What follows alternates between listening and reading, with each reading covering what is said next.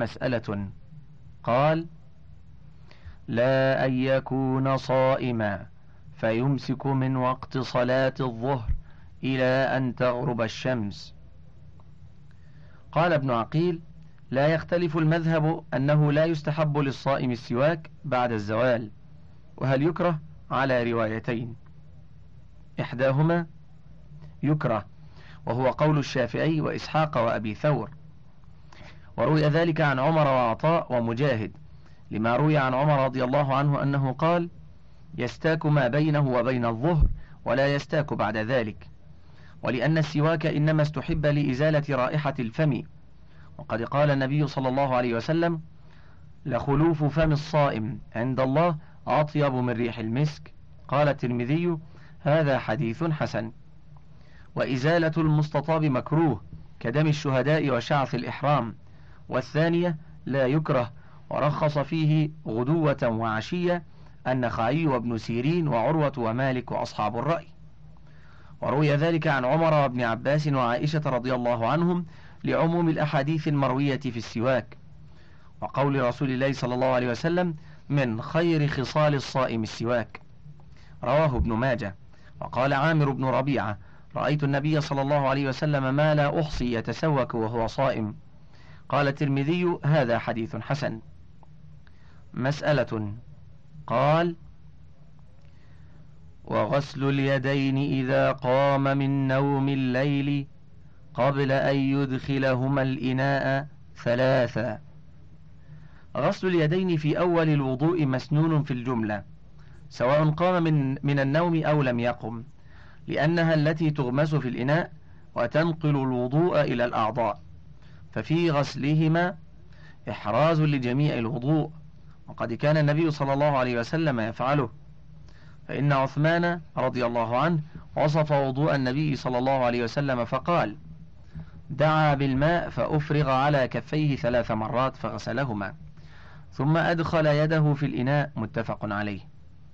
وكذا وصف علي وعبد الله بن زيد وغيرهما، وليس ذلك بواجب عند غير القيام من النوم بغير خلاف نعلمه، فأما عند القيام من نوم الليل فاختلفت الرواية في وجوبه، فروي عن أحمد وجوبه، وهو الظاهر عنه اختيار أبي بكر، وهو مذهب ابن عمر وأبي هريرة والحسن البصري، لقول النبي صلى الله عليه وسلم: إذا استيقظ أحدكم من نومه فليغسل يديه قبل أن يدخلهما الإناء ثلاثا، فإن أحدكم لا يدري أين باتت يده، متفق عليه.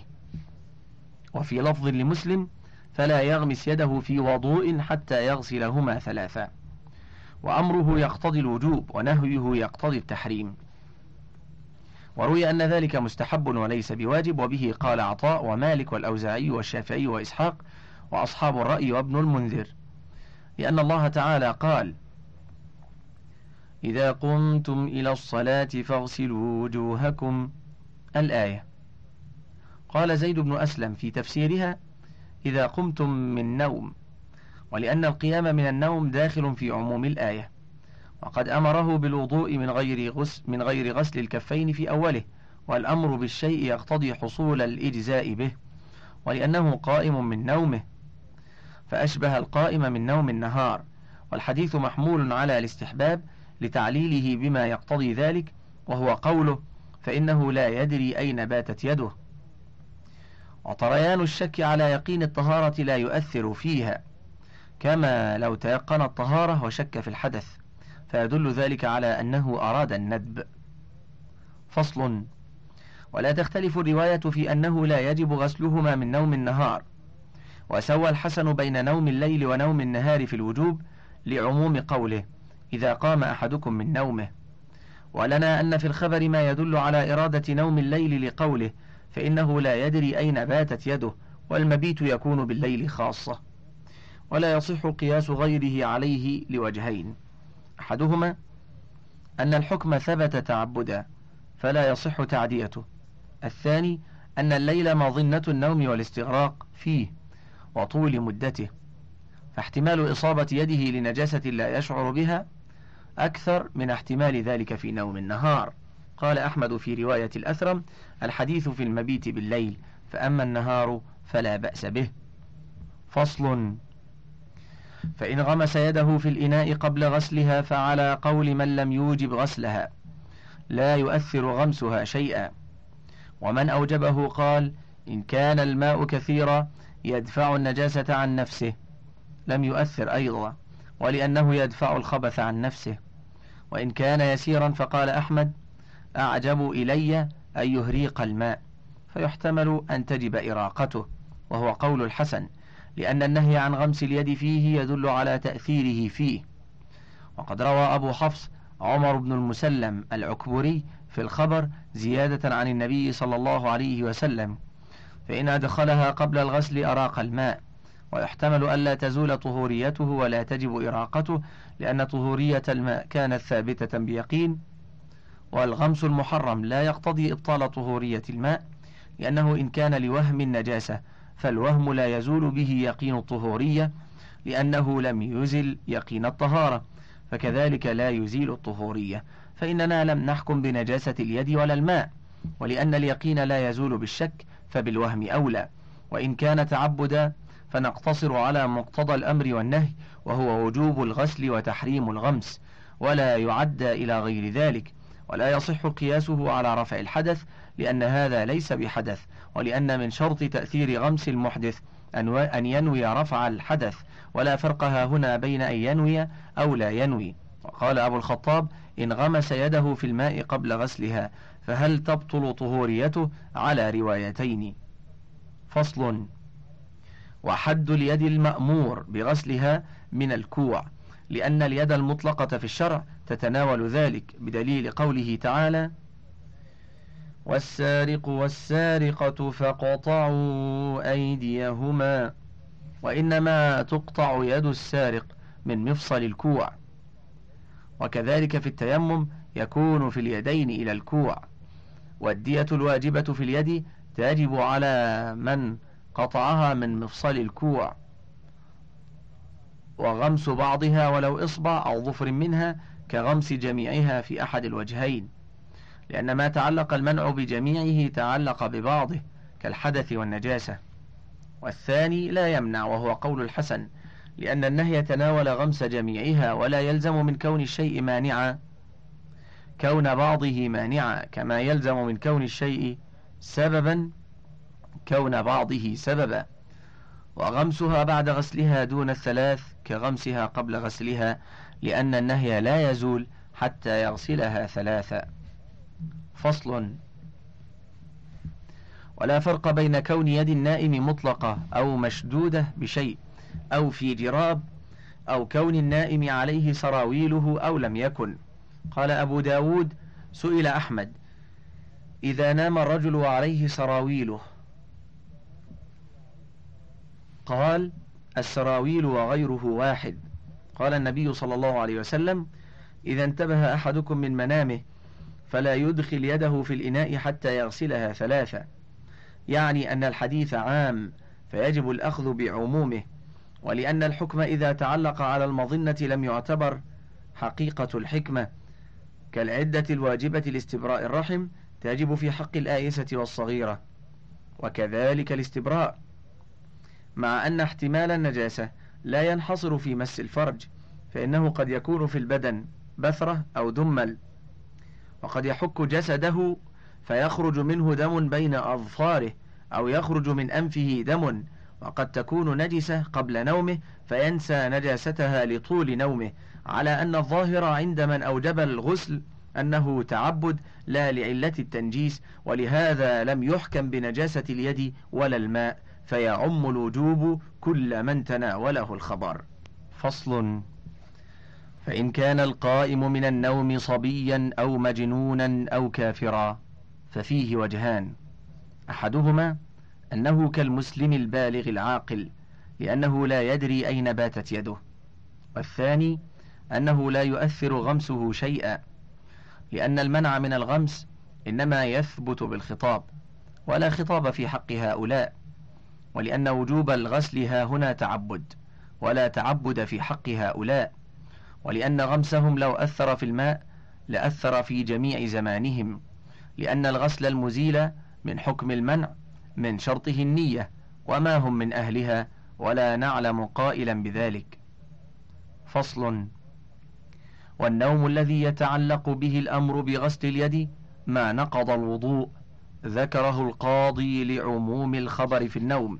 وقال ابن عقيل: هو ما زاد على نصف الليل، لأنه لا يكون بائتا إلا بذلك، بدليل أن من دفع من مزدلفة قبل نصف الليل لا يكون بائتا بها، ولهذا يلزمه دم، بخلاف من دفع بعد نصف الليل، والأول أصح. وما ذكره يبطل بما إذا جاء مزدلفة بعد نصف الليل، فإنه يكون بائتا بها ولا دم عليه، وإنما بات بها دون النصف. فصل. وغسل اليدين يفتقر إلى النية عند من أوجبه في أحد الوجهين، لأنه طهارة تعبدية فأشبه الوضوء والغسل، والثاني لا يفتقر إلى النية لأنه معلل بوهم النجاسة ولا تعتبر في غسلها النية، ولأن المأمور به الغسل وقد أتى به، والأمر بالشيء يقتضي حصول الإجزاء به، ولا يفتقر الغسل إلى تسمية. وقال أبو الخطاب: يفتقر إليها قياسا على الوضوء، وهذا بعيد، فإن التسمية في الوضوء غير واجبة في الصحيح، ومن أوجبها فإنما أوجبها تعبدا، فيجب قصرها على محلها، فإن التعبد به فرع التعليل، ومن شرطه كون المعني معقولا، ولا يمكن إلحاقه به لعدم الفرق، فإن الوضوء آكد، وهو في أربعة أعضاء، وسببه غير سبب غسل اليد. فصل. ولو انغمس الجنب في ماء كثير أو توضأ في ماء كثير يغمس فيه أعضاءه، ولم ينوي غسل اليدين من نوم الليل، صح غسله ووضوءه، ولم يجزه عن غسل اليد من نوم الليل عند من أوجب النية في غسلهما، لأن بقاء النجاسة على العضو لا يمنع رفع الحدث، فلو غسل أنفه أو يده في الوضوء وهو نجس لارتفع حدثه, لارتفع حدثه وبقاء الحدث على الوضوء لا يمنع رفع حدث آخر، بدليل ما لو توضأ الجنب ينوي رفع الحدث الأصغر، أو اغتسل ولم ينوي الطهارة الصغرى، صحت المنوية دون غيرها، وهذا لا يخرج عن شبهه بأحد الأمرين. فصل. إذا وجد ماء قليلا ليس معه ما يغترف به ويداه نجستان، فقال أحمد: لا بأس أن يأخذ بفيه ويصب على يديه. وهكذا لو أمكنه غمس خرقة أو غيرها وصبه على يده فعل ذلك، فإن لم يمكنه شيء من ذلك تيمم وتركه لئلا ينجس الماء ويتنجس به، فإن كان لم يغسل يديه من نوم الليل توضأ منه عند من يجعل الماء باقيا على إطلاقه، ومن جعله مستعملا قال: يتوضأ به ويتيمم معه. ولو استيقظ المحبوس من نومه فلم يدري أهو من نوم النهار أو الليل لم يلزمه غسل يديه، لأن الأصل عدم الوجوب، فلا نوجبه بالشك. مسألة. قال: والتسمية عند الوضوء. ظاهر مذهب أحمد رضي الله عنه أن التسمية مسنونة في طهارة الأحداث كلها، رواه عنه جماعة من أصحابه.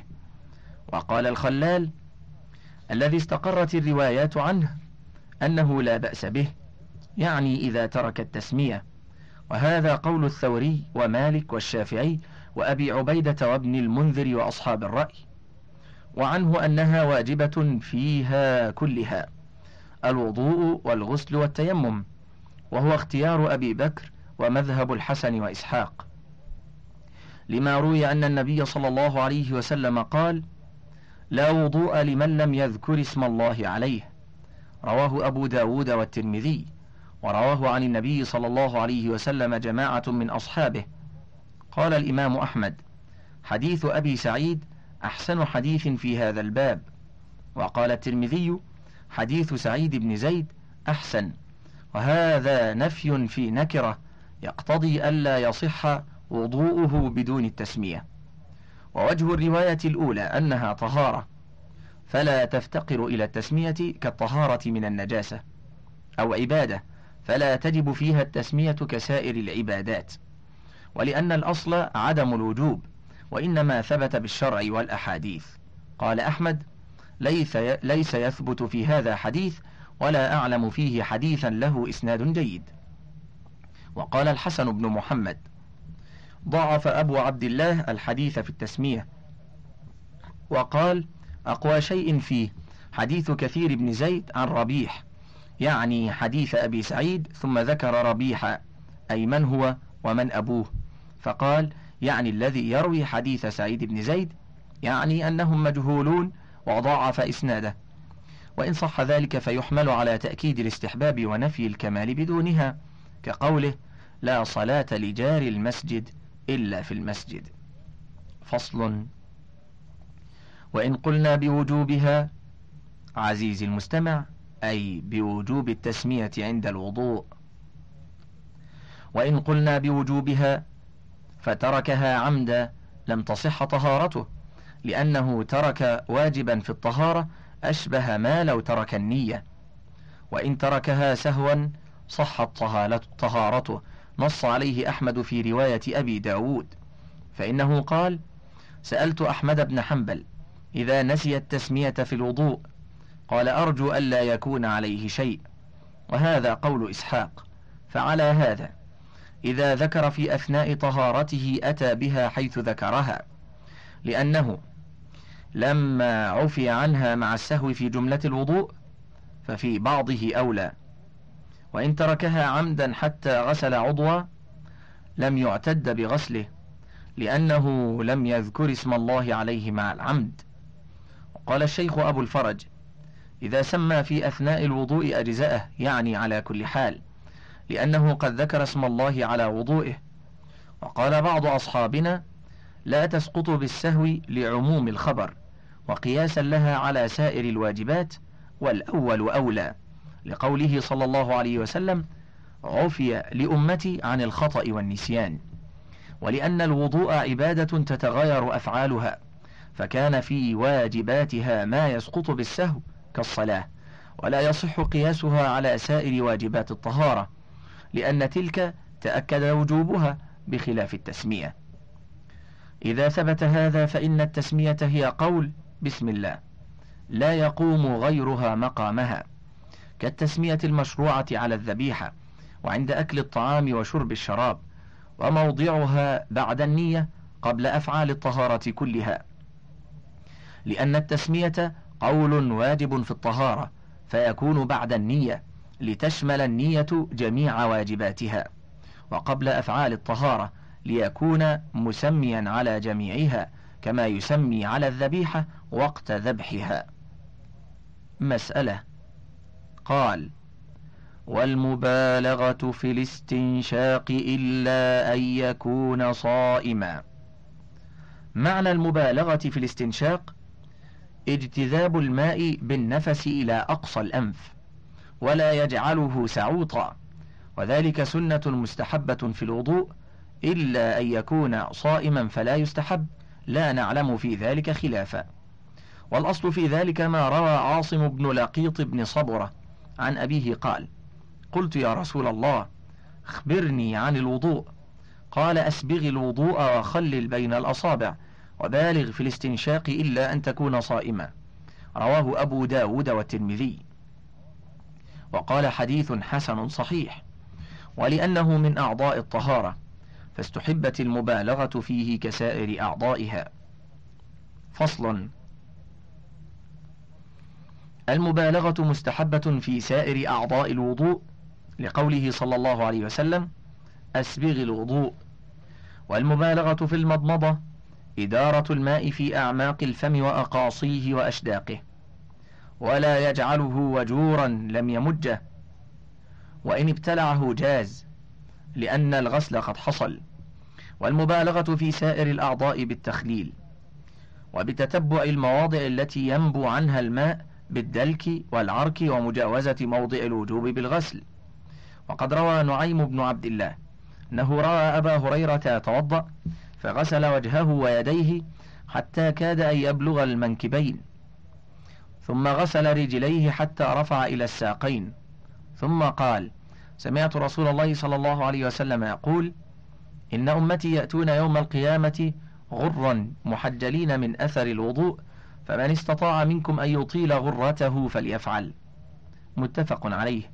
روى أبو الحازم عنه قريبا من هذا وقال: سمعت خليلي يقول: تبلغ الحلية من المؤمن حيث يبلغ الوضوء.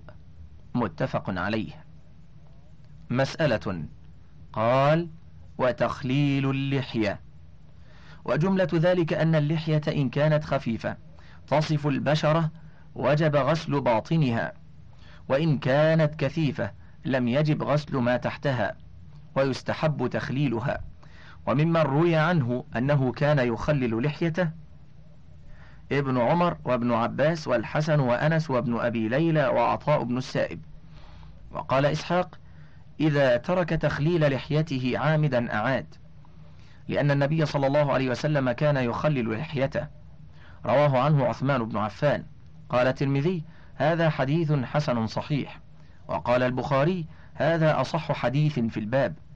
وروى أبو داود عن أنس أن النبي صلى الله عليه وسلم كان إذا توضأ أخذ كفا من ماء فأدخله تحت حنكه وقال: هكذا أمرني ربي عز وجل.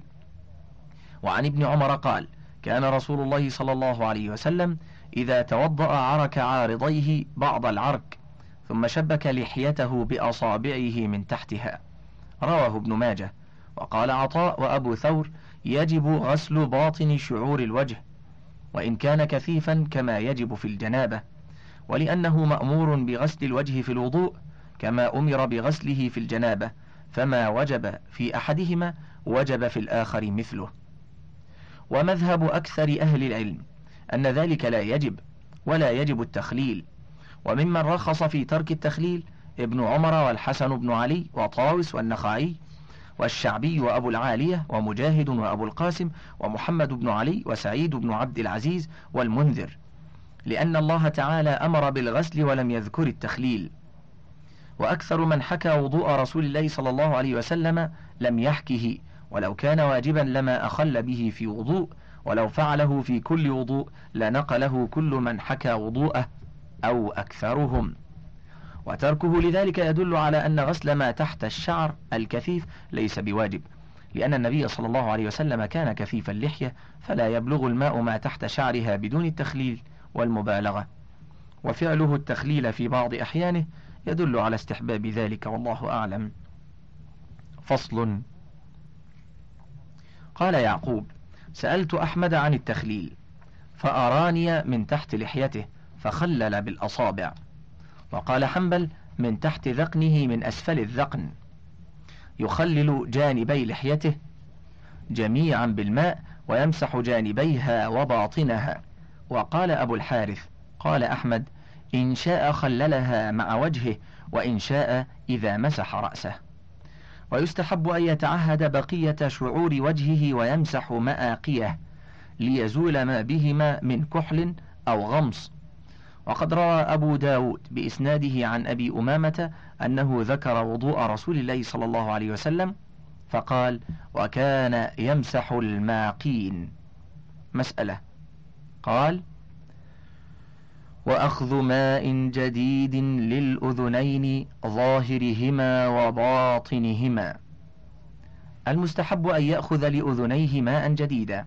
قال أحمد: أنا أستحب أن يأخذ لأذنيه ماء جديدا. كان ابن عمر يأخذ لأذنيه ماء جديدا. وبهذا قال مالك والشافعي. وقال ابن المنذر: هذا الذي قالوه غير موجود في الأخبار.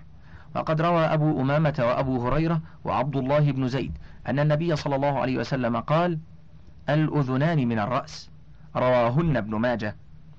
روى ابن عباس والربيع بنت معوذ والمقدام بن معدي كرب أن النبي صلى الله عليه وسلم مسح برأسه وأذنيه مرة واحدة. رواهن أبو داود. ولنا أن إفرادهما بماء جديد قد روي عن ابن عمر.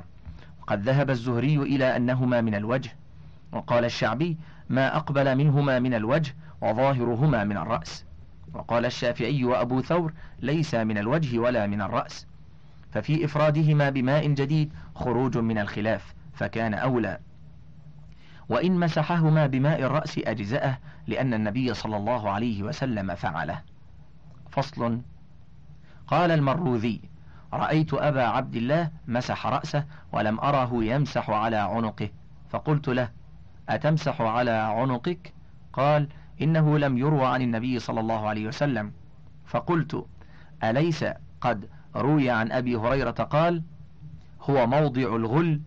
قال نعم، ولكن هكذا يمسح النبي صلى الله عليه وسلم ولم يفعله. وقال أيضا هو زيادة.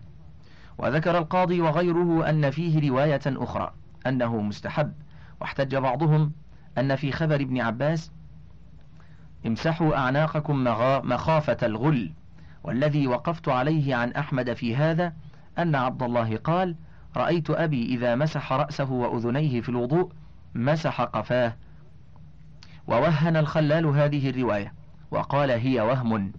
وقد أنكر أحمد حديث طلحة ابن مصرف عن أبيه عن جده رأيت رسول الله صلى الله عليه وسلم يمسح رأسه حتى بلغ القذال وهو أول القفي، وذكر أن سفيان كان ينكره وأنكره يحيى أيضا، وخبر ابن عباس لا نعرفه ولم يروه أصحاب السنن. فصل. وذكر بعض أصحابنا من سنن الوضوء غسل داخل العينين، وروي عن ابن عمر أنه عمي من كثرة إدخال الماء في عينيه، وقال القاضي إنما يستحب ذلك في الغسل، نص عليه أحمد في مواضع، وذلك لأن غسل الجنابة أبلغ فإنه يعم جميع البدن، وتغسل فيه بواطن الشعور الكثيفة وما تحت الجفنين ونحوهما، وداخل العينين من جملة البدن الممكن غسله، فإذا لم تجب فلا أقل من أن يكون مستحبا. والصحيح أن هذا ليس بمسنون في وضوء ولا غسل، لأن النبي صلى الله عليه وسلم لم يفعله ولا أمر به، وفيه ضرر. وما ذكر عن ابن عمر فهو دليل على كراهته لأنه ذهب ببصره، وفعل ما يخاف منه ذهاب البصر أو نقصه من غير ورود الشرع به إذا لم يكن محرما فلا أقل من أن يكون مكروها. انتهى الشريط السادس، وللكتاب بقية على الشريط التالي.